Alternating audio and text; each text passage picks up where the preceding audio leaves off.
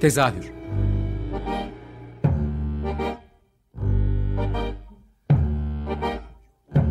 İstanbul tiyatro hayatı üzerine gündelik konuşmalar. What keeps mankind alive? What keeps mankind alive? The billions are daily tortured, stifled, punished, silenced and oppressed. Mankind is kept alive by bestial acts. Hazırlayan ve sunan Gülin Dede Tekin Tezahürden herkese iyi akşamlar. Ben Gülin Dede Tekin. Bu hafta tezahürde e, birazcık derin bir konuya değineceğiz aslında. Geçtiğimiz haftalarda e, Türkiye tiyatrosuna Celal Mordeniz adına yapılan taciz ifşaları damgasını vurmuştu. E, Ayşe ismindeki bir kadının, yani tabii bu takma adıydı ama e, bir kadının ifşasından sonra 3 kadın daha açıklamasıyla toplam 4 kişi eğitim sırasında yaşadıklarını detaylarıyla birlikte kamuoyuna açıkladılar. E, bu bize tabii birkaç ay önce yaşadığımız Hasan Ali Toptaş e, ve onun peşinden gelen ifşaları da biraz hatırlattı ve oradaki en büyük sorunun e, gücü elinde bulundurmak, bulunduğu konumu kullanmak gibi bir durum olduğunu, konular olduğunu biliyorduk. Ve bu yaşadığımız olay da biraz bunu çağrıştırdı. Bunun üzerinden de Bugün aslında şunu konuşmak istedim ben kendi adıma. E, oyunculuk eğitimi meselesini. E, çünkü bu e, konu üzerine yazan, e, çizen ve fikir beyan eden tüm e, insanlar konunun oyunculuk eğitimi kısmına doğru e, daha çok değindi. Ve o yüzden de bugün çok kıymetli üç tane ismi ağırlayacağım konuk olarak. E, Zeynep Günsür Yücel, Fulya Peker ve Ayşe Berkem konuğum. Hoş geldiniz öncelikle. Merhaba. Hoş bulduk. Bu haftaki konumuz biraz e, derin. O yüzden çok hızlı bir şekilde gireceğim ama aslında e, odağımızda bugün hani oyunculuk eğitimini konuşacağız. Nasıl olmalı ama tabii ki genel bir oyunculuk eğitimine de derin derin giremeyiz 20 dakikalık bir programda. Bunun biraz bedenle ilişkisini ve e, kadının özellikle nasıl konumlandığı hani bu e, Türkiye'deki yani dünyadaki kadının yaşadığı sorunları da göz önüne aldığımızda bunun için e, sizi davet ettim ki özellikle Fulya ve Ayşe Hanım'ın e, kendi sayfalarından ve sonra tiyatro dergisinden yazdığı yazılar da vardı. Zeynep Hanım da e, eğitimci olarak bu konuda birçok sözü e, olduğunu da biliyorum, tahmin de ediyorum. O yüzden öncesinde bu tiyatro eğitimini, e, oyunculuk eğitimi nedir, nasıl bir güvenli alan içerisinde olmalıdır diye genel bir çerçeveden konuya başlayalım istiyorum. Çok fazla ben konuştum. Kim söz almak ister? Ee, şöyle yapayım. Bence e, Zeynep zaten e, yani e, çok takdir ettiğim bir kişi ve onun çalışma alanı şu anda bölüm başkanı olması nedeniyle de hakikaten söyleyeceği çok fazla e, e, meseleye dair söz olduğunu düşünüyorum. Hülya'nın da keza öyle bir deneyimi var. Şimdi benim e, bir jenerasyon farkı gibi duran bir yapım var. Hı hı. Şimdi aslında köken olarak oyuncuyum hı hı. ve e, oyunculuğu hasbelkader e, bildiğimi ve bu yolda hala kendini geliştirmekte olan bir oyuncuyum. E, ve oyun kurucuyum diye söylediğim yani yönetmen ve rejisör terimlerinin dışında oyun kurucu olarak kendimi görüyorum. E, benim jenerasyonum şöyleydi. Benim hocam Yıldız Kenter, Müşrik Hoca, işte e, Zeliha Berksoy, e, Serpil Tamur çok fazla duayen isim sayabilirim. Biz birbirimize el vererek yetiştik. Ee, onlar mesela hani nasıl söyleyeyim e, profesör ünvanlarını o dönem içerisinde konservatuarlar üniversiteye bağlandıktan sonra e, farklı bir konsept içerisinde aldılar o ünvanlarını. Hak ettiklerini düşünüyorum. Şimdi e, dolayısıyla ben konservatuarı bitirdikten sonra hala oyunculukla ilgili serüvenin bitmediği için oyunculukla ilgili çok şey okumaya devam ettim. 14 yıl yuvada bir fiil sadece bir yuvada e, oyun yani yaratıcı yaratıcı drama dersi verdim. Dolayısıyla oradan üniversiteye sıçradım. E, ve o süreç, o yuva süreci bana 14-15 yıl gibi o yuva süreci bende farklı refleksleri geliştirdi. Ben isteseydim pedagojik e, formasyonu da alırdım, onu da alırdım ama o kadar oyuncuyuz ki inanın o taraflarda hiç bezimiz olmadığını düşünüyorum ve bugün aslında ne kadar yanlış olduğunu da düşünüyorum. Ama hani e, ben kendi şahsım adına e, çok şanslıydım ki öyle bir süreci yaşadım. Sonrasında konservatuara girdiğimde şöyle bir e, ilkeyi benimsedim. Bir kadın oyuncuyum ve bu ülkede bir kadın oyuncuyum. E, zaten e, ne kadar aydın dahi olmuş olsak, ne kadar entelektüel dahi olmuş olsak biz toplumsal, ailesel öyle bir yapıdan geliyoruz ki zaten hanım hanımcık, hanımefendi yetiştirdiğimiz, edepli uslu yetiştirildiğimiz bir coğrafyanın oyuncularıyız. Dolayısıyla kendi kabuklarımızdan çıkmamız çok zor. Yaşadığımız travmalarımız, e, aile baskısı, çevre baskısı, toplum baskısı bunlardan kurtulmamız, öyle ha deyince konuşmamız, üzerine ne bileyim fikir e, üretmemiz çok zor. Ve sonra bütün bunlardan seçtiğimiz sanat alanı ve e, daha da ötesi bedenimizle kendimizi ifade ettiğimiz bir alan o da görsel sanatlar ve tiyatro. E, hep söylediğim bir şey var e, ama sadece kadın oyuncu arkadaşlarıma değil erkek oyuncu arkadaşlarıma da söyledim. E, her İçinizden bir kadın oyuncu arkadaşınız özgürleşmediği sürece sizin özgürlüğünüzün söz konusu olmadığını bilin. Ya hep beraber ya hiç. O yüzden biz birlikte bir davayı e, sürdüreceğiz. Bütün bu konservatuar ve ondan sonraki hayatımızda. Fakat öyle şeylerle karşılaşıyoruz ki sınırlarımız nerede başlıyor, nerede bitiyor? Bunlar gerçekten çok can yakıcı. Ee, şu anda mesela e, eğer ki şunu tartışırsak e, bazı alanlardan bedenin özgürleşmesi ya da daha deneysel bir takım oyunculuk egzersizleri ve çalışmalarını yapmaktan vazgeçen noktasına gelirsek biz çok şeyi kaybetmiş oluruz. O kadar kötülük yaptığını düşünüyorum bazı insanların. Bir kişiye söylemiyorum. Hı hı. Ee, şu anda kendisini özgürleştirmek zorunda olan başka türlü o, o e, sahnede o e, boş alanda kendisini ifade etmesi için gerekli olan şeyi geciktirdiğini düşünüyorum. Herkes sorgulamaya başlayacak ve sorguladıkça ürkecek, çekinecek. Yani bütün bu endişeleri taşırken e, son çözümlemede bize çok büyük kötülük olduğunu düşünüyorum. Ama sadece bu meseleyle ilgili değil. Bundan önce adı konmamış, yapılmış, hiç kimsenin ruhu duymamış. Bu kurumsal tiyatrolar olabilir, özel tiyatrolar olabilir, eğitim kurumları olabilir. Her neresiyse artık bunu deşmenin değil, bunu bir milat alalım ve bundan sonra nasıl bilinçli olabiliriz? Nasıl o, üniversitelerde ya da atölye çalışmalarında ya da özel kurslarda bunun nasıl daha iyi sonuçlarını alabileceğimiz kendi iç eğitimimizi başlatmak zorunda olduğumuzu hissediyorum deyip arkadaşlarıma bırakayım sözü. Burada isterseniz Zeynep Hanım'a bir söz verelim. Sonra Fulya ile özellikle onun çalışma alanlarından dolayı da biraz daha deneyselliği de açmak istiyorum aslında. O yüzden Fulya'ya bir tık sonra söz vermek istedim. Zeynep Hanım hani siz de bir okulda bölüm başkanısınız. Ee, hatta Kadir Has Üniversitesi onu da söylemekte sakınca yok herhalde. Ee, sizin bu olaya yani bu sınırların belirlenmesi işte öğretmen öğrenci ilişkisi bunlarla ilgili bakış açınız nedir? Biraz oradan bahsedebilir miyiz? Tabii e, Ayşe çok önemli noktalara değindi. E, gerçekten de yani beden bedenin dahil olduğu her tür çalışma alanının e, ilkelerinin belirli temel ilkelerinin saptanması çok önemli. ve gerçekten güvenli alanlar olarak o çalışmaların yapılması gerekiyor. Şimdi güvenli alan dediğiniz şey, e, belirli ilkeler dediğiniz şey nelerdir? E, bunun üzerine aslında geç kalmış bir e, ortak bir çalışma e, yapıyoruz. E, yani bunların daha böyle bir belirginleşmesi, hatta bütün eğitim kurumlarında e, şeylerin içine girmesi için yani e, öncelikli olarak işte e, belirli e, duvarlara asılması ve ilke olarak kabul edilmesi için e, böyle bir ortak çalışmalar e, sürüyor farklı platformlarda. Bu bence çok önemli.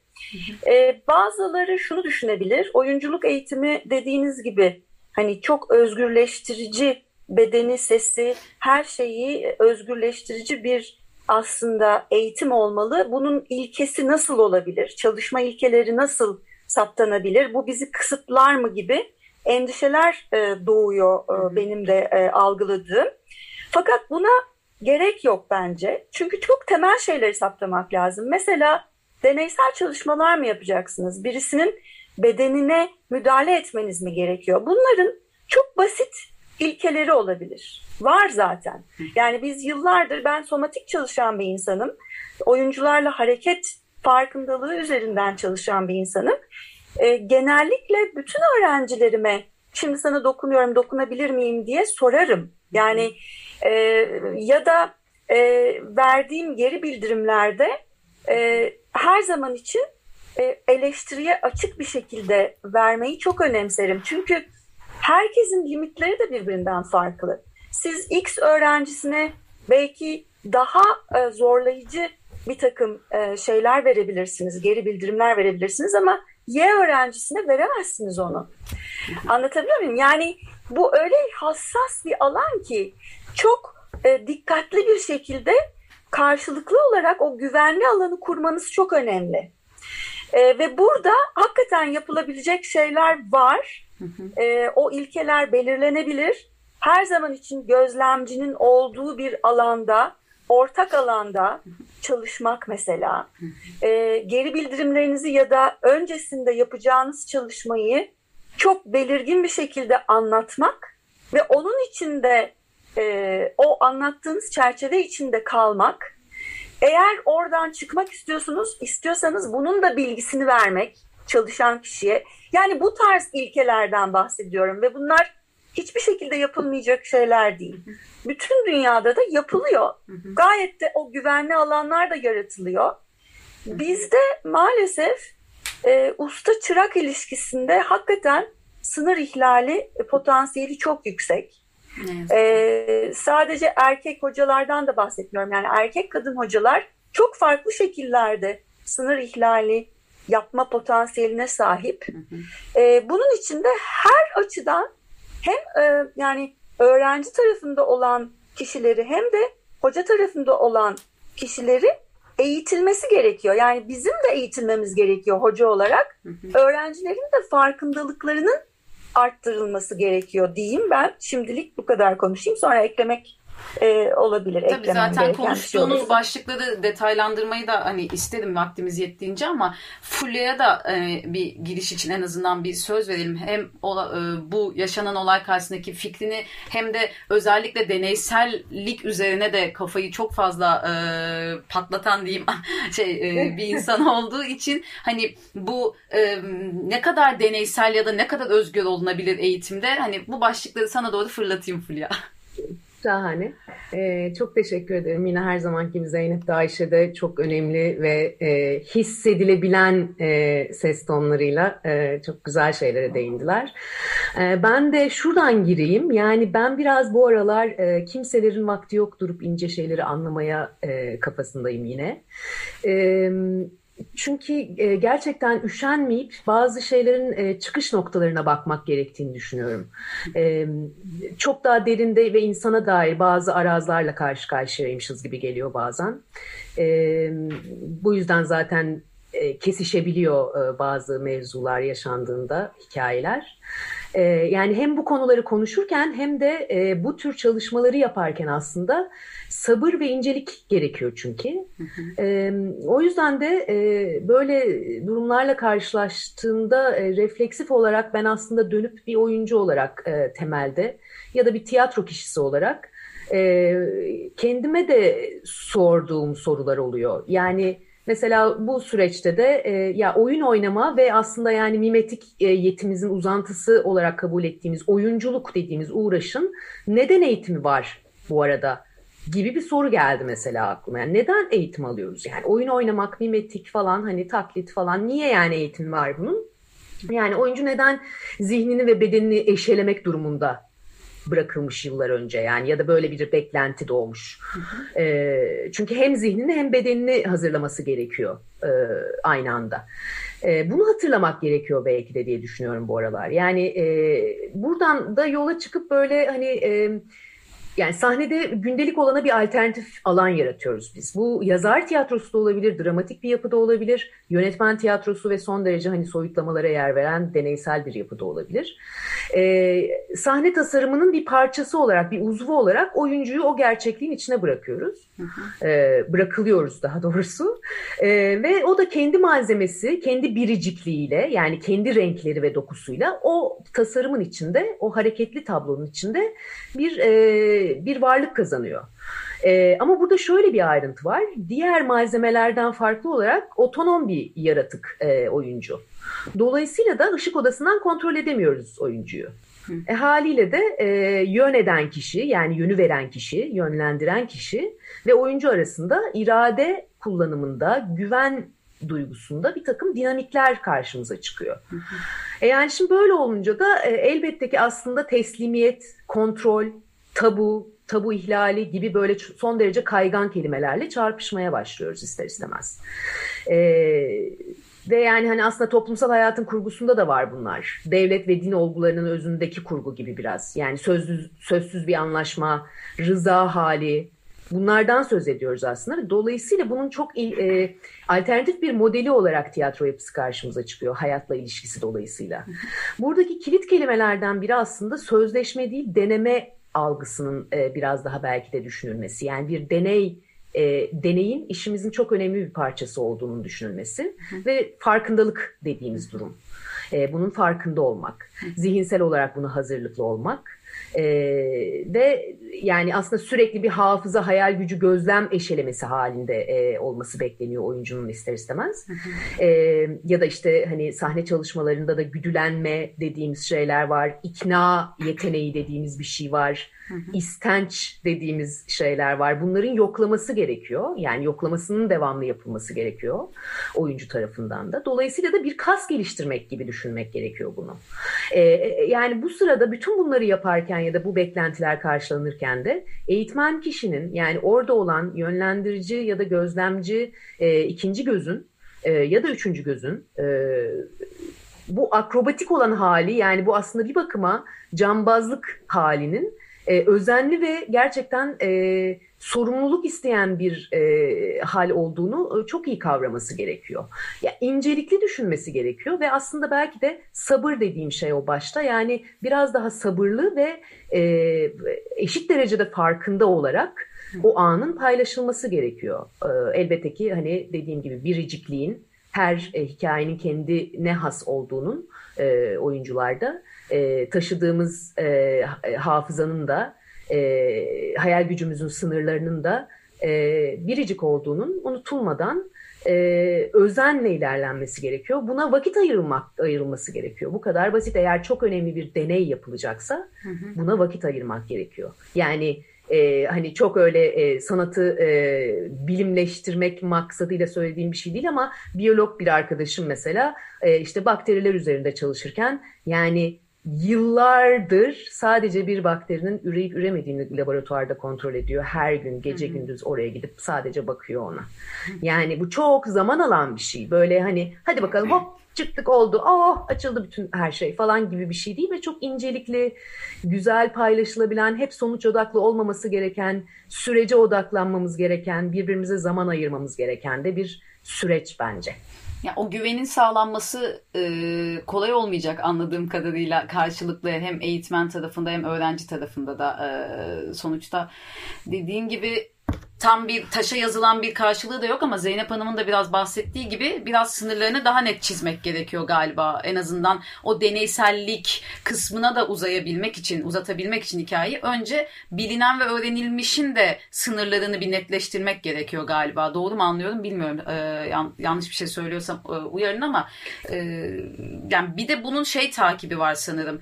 Yani bütün bunlar yaşandı ama yaşandıktan sonra e, bunun bir de sonrasının takibi hani derste öğretilen hani Zeynep Hanım'ın az önce bahsettiği e, işte sınırları belirleme hikayesinden işte öğren, öğretmenin de bir şeyler öğrenmesi gerek, öğrencinin de işte farkındalığının gelişmesi gerek ama bu dersle biten bir şey mi? Bunu hem oyuncu olarak hem eğitmen olarak size de sormak istiyorum Ayşe Hanım, Zeynep Hanım. Hani sonrasındaki sürecin de takibi gerekir mi bu hikayede? Çok mu dağınık anlattım? Ya, e, sevgili Gülün şöyle zaten aslında bence hani dört yıllık bir akademik eğitim bittikten sonra hani tabiri caizse tamam giden gitti e, işimiz bitti gibi bir süreci ben e, zaten a, pek anlamakta zorluk çekiyorum. Ya dört yıl bir şeyi paylaşıyorsunuz. Belki dört yıl o öğrenciye gir, yani o sınıfa girmemişsiniz, onunla bir oyunculuk e, süreci yaşamamış olabilirsiniz.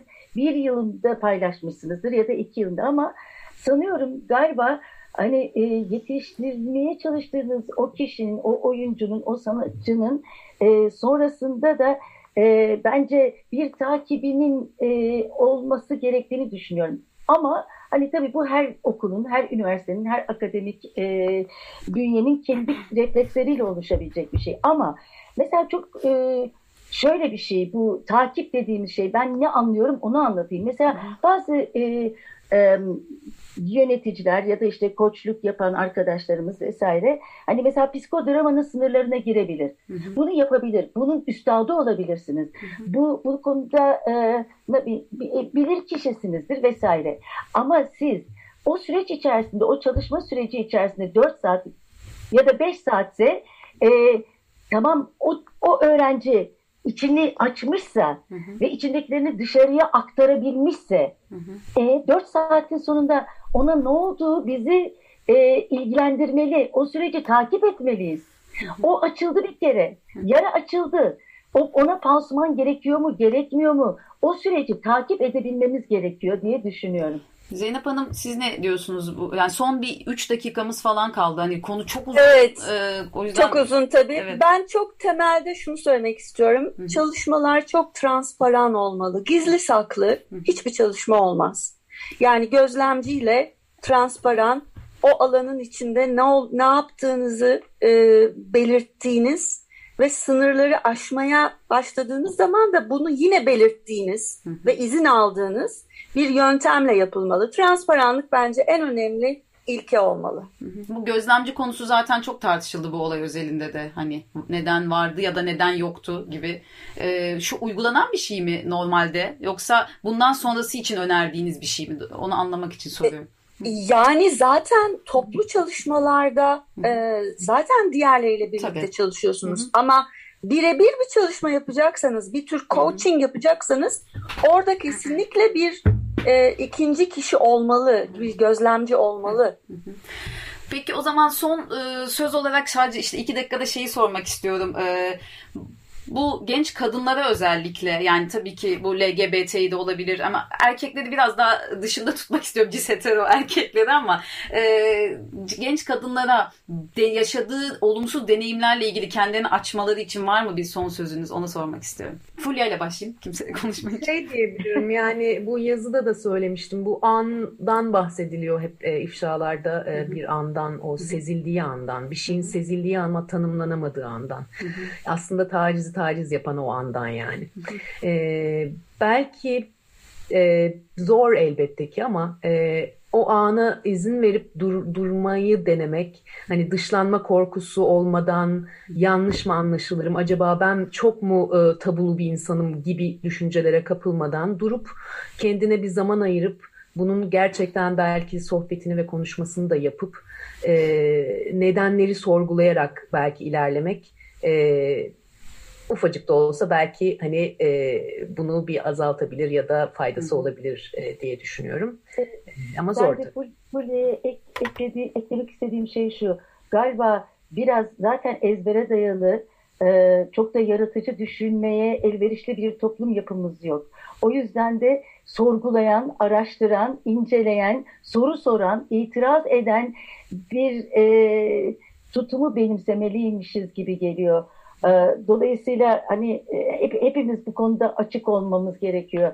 Ee, eleştiriye de açık olmamız gerekiyor. Ee, o, o yüzden e, bu mekanizmayı işletebilmemiz için bence bu çok önemli. Yani bir e, Zeynep'in söylediği şey çok önemli. Şeffaflık, evet. açık ve ben sizin herhangi bir şekilde ben burada bir şey çalışıyorum, bir oyun çalışıyorum. Abartmayın bir oyun çalışıyoruz ya. Oyun adı üstünde. Ben eleştirilebilirim. Yap, hata yapma hakkım var. Anlatabiliyor muyum? O yüzden beni eleştirebilirler, sorgulamaları gerekir diye düşünüyorum. Son sözde. Bunu onlara vermemiz gerekiyor. Çok özledim. Son sözde Zeynep Hanım'a verelim. Süremiz de doldu. Kusura bakmayın. Herkes çok bence doğru şeyler söyledi. Çok ekleyecek bir şey yok ama e, ben Fulya'nın söylediği şeye çok katılıyorum. Çalışan kişi hislerini paylaşmaktan çekinmemeli. Orada bir an bir durma gerekebilir. Ben iyi hissetmiyorum kendimi şu an diyebilir ve sonra tekrar başlayabilir çalışmaya. Burada burada çekinilecek hiçbir şey yok. Ne oluyorsa o anda tedirginliği paylaşmak ve ifade etmek çok önemli. Çok teşekkür ediyorum. Yani aklınızdakilerin onda birini konuşamadığımız bir program oldu biliyorum ama farklı seslerin de duyulmasını istediğim için daha çok konuk almak istedim. Ee, umarım daha uzun uzun konuştuğumuz günler de gelir. Yani en azından e, başka platformlarda da olsa. Çok teşekkür ediyorum konuğum olduğunuz için. Teşekkürler. Ben teşekkür ederim Gül'ün. Çok ben de çok teşekkür ederim.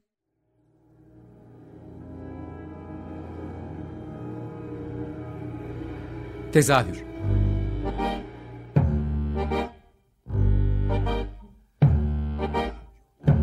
İstanbul tiyatro hayatı üzerine gündelik konuşmalar. What keeps mankind alive?